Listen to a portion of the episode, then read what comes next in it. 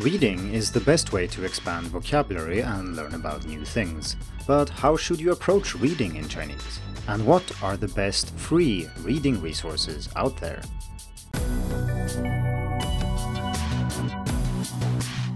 Hello and welcome to the Hacking Chinese podcast. In this week's episode, we are going to talk about reading in Chinese. Today I published an article that contains the best free reading resources for beginner, intermediate and advanced learners, and this podcast is meant as a companion to that article. But since the article itself is mostly a list of 30, that would be 10 resources for each level, it doesn't make much sense to go through all of it here because I want to be able to update the article if I find better resources in the past, and that would make this podcast obsolete very quickly. So instead, I will talk about reading in general, and I will talk about reading on specific levels.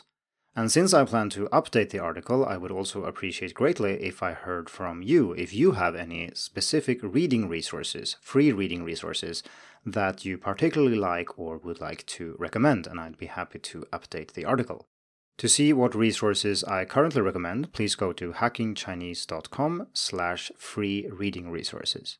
And if you're looking for resources in general, you can go to resources.hackingchinese.com, where I've collected almost 500 resources over the past 8 years or so, and they are all tagged by level, type, and topic. Okay, so let's get started talking about reading in Chinese. And most people who have tried this will have realized that it's quite difficult, and it's harder to read in Chinese than in most other languages, and that is of course mostly because of characters. However, the way most people go about reading in Chinese makes it a lot harder than it actually needs to be. So what I think is the most typical way of studying Chinese or reading Chinese is to use a textbook, and you go through a text and you spend quite a lot of time on each text. You have a fairly sizable vocabulary list, you have grammar exercises and so on. And the result of this is that you will spend many weeks in class going through maybe only one text. Now, naturally, it depends on how difficult the text is, but in most textbooks, every single sentence contains one or sometimes even more than one new word. And that means that progress will be necessarily slow because there are so many things that you don't understand and that you need help figuring out. So this would then be called intensive reading, and it's simply a way of reading where, well, a lot of effort is needed to comprehend what's going on and to learn from it. So if you just casually read through a textbook that is a bit above your level, you will probably not learn that much, unless you also invest a lot of time studying. But this is not the only approach to reading in Chinese. We can also do something called extensive reading, which is when we read and understand almost everything of what's going on. And when I say almost everything, I mean 97, 98, 99%.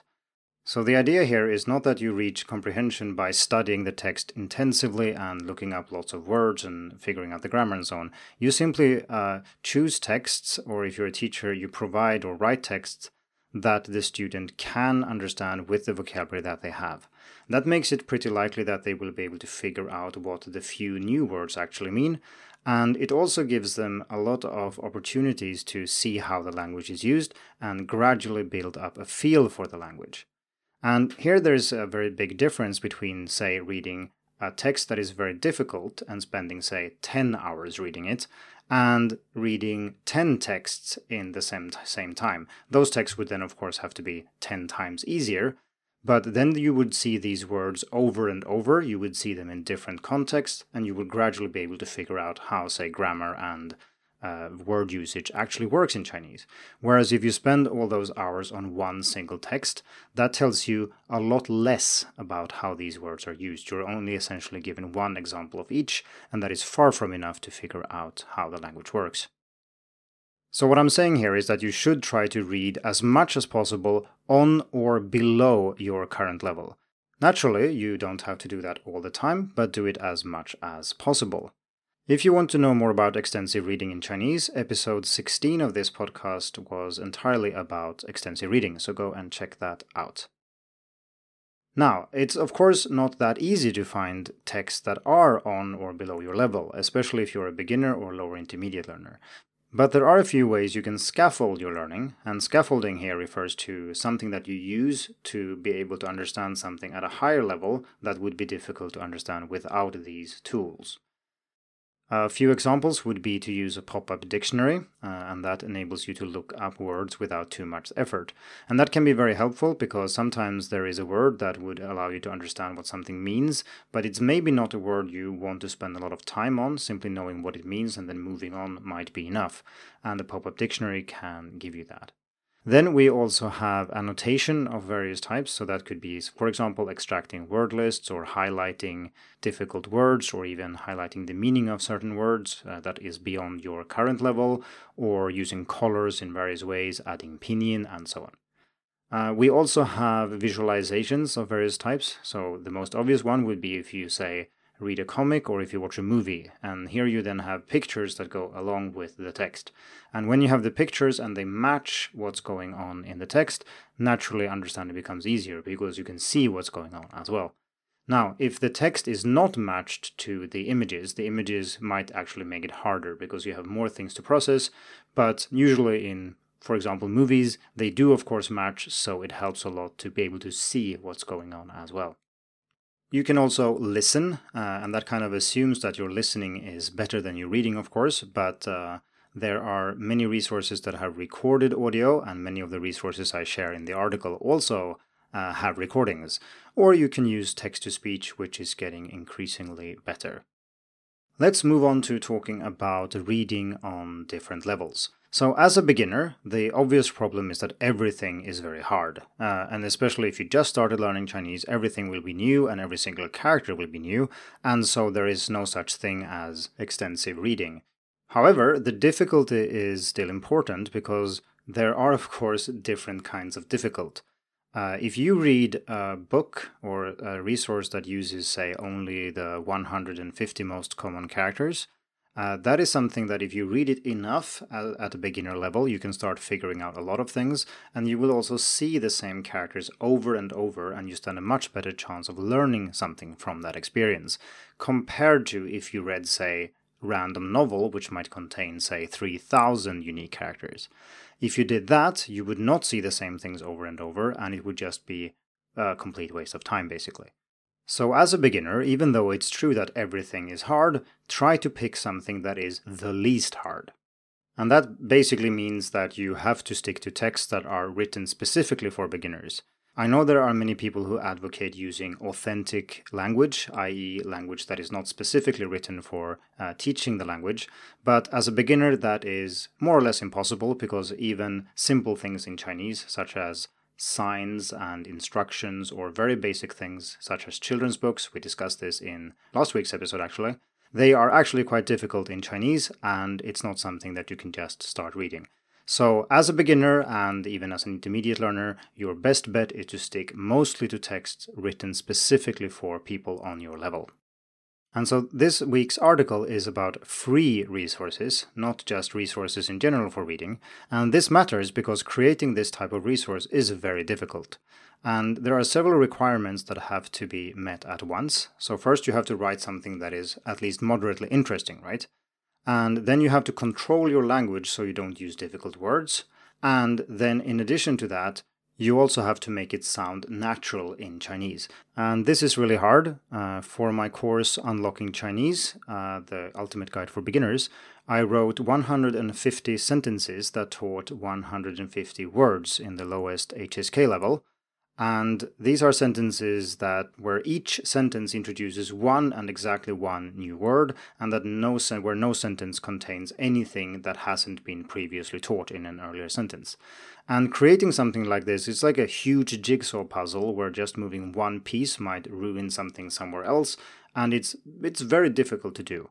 And the reason I say this is that most of the really good reading resources for beginners actually aren't free. And in the article, like I said, I do share resources that are free, and I will probably write a follow-up article with reading resources in general, not just the free ones, but we'll save that for another day. Today we're talking about free resources, and I did my very best to find those for you, so go check out the article if you're curious.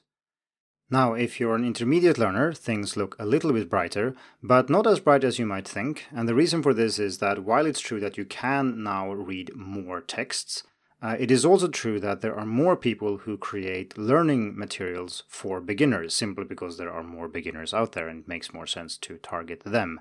So you can often see people complain about this, that it's hard to find resources for intermediate learners, even though you can read more. And that is true, and I had to look a long time to find the resources that I did put in the article.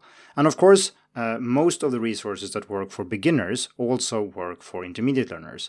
And this is partly because people who write beginner materials don't practice the strict control I was talking about when it comes to vocabulary, for example. So they will sneak in lots of words and expressions that actually aren't very suitable for beginners. But as an intermediate learner, that might be good for you, because then the general flow of the story or whatever text it is comprehensible, and then there will be a few words here and there that stick out and that are new to you, and you can learn those fairly easily. So don't forget that as an intermediate learner, reading things that are tagged as beginner materials might actually be very beneficial. Moving on to the advanced level, it should be fairly clear that you should try to read things where you understand almost everything when you read it the first time. Now, naturally, when you get to an advanced level, you can start reading basically anything. And that also means that your interests and your reasons for learning Chinese start mattering a lot more. And of course, if you are interested in something, it could definitely be worth tackling more difficult texts because of that. So let's say that your job requires you to understand something in Mandarin, or you have a hobby or an interest of some kind. Then starting to read materials in those areas, even though it wouldn't qualify as extensive reading, is perfectly fine, because you will find it interesting and you will spend the necessary time to get into those texts. And this is also reflected in the article, because of course I don't know what you're interested in, so rather picking the 10 best reading resources for advanced learners, which is kind of hard, I mainly tried to select a few good resources for various types of resources. So for example, web novels or short stories, news, popular science, discussion forums, and so on. So you can get at least a little bit of inspiration what you can read. So that more or less wraps up this podcast episode. But like I said before, please head over to the article itself and check out the resources that I recommended. And these took dozens of hours to compile and describe, but even so, there are probably many good resources out there that I simply don't know about. So please let me know what you think, and if you have any better free reading resources for learning Chinese to recommend. Thank you for tuning in to the Hacking Chinese podcast. If you like this episode, please share it. More information and inspiration about learning and teaching Chinese can be found at hackingchinese.com. See you in the next episode, and until then, good luck with your studies.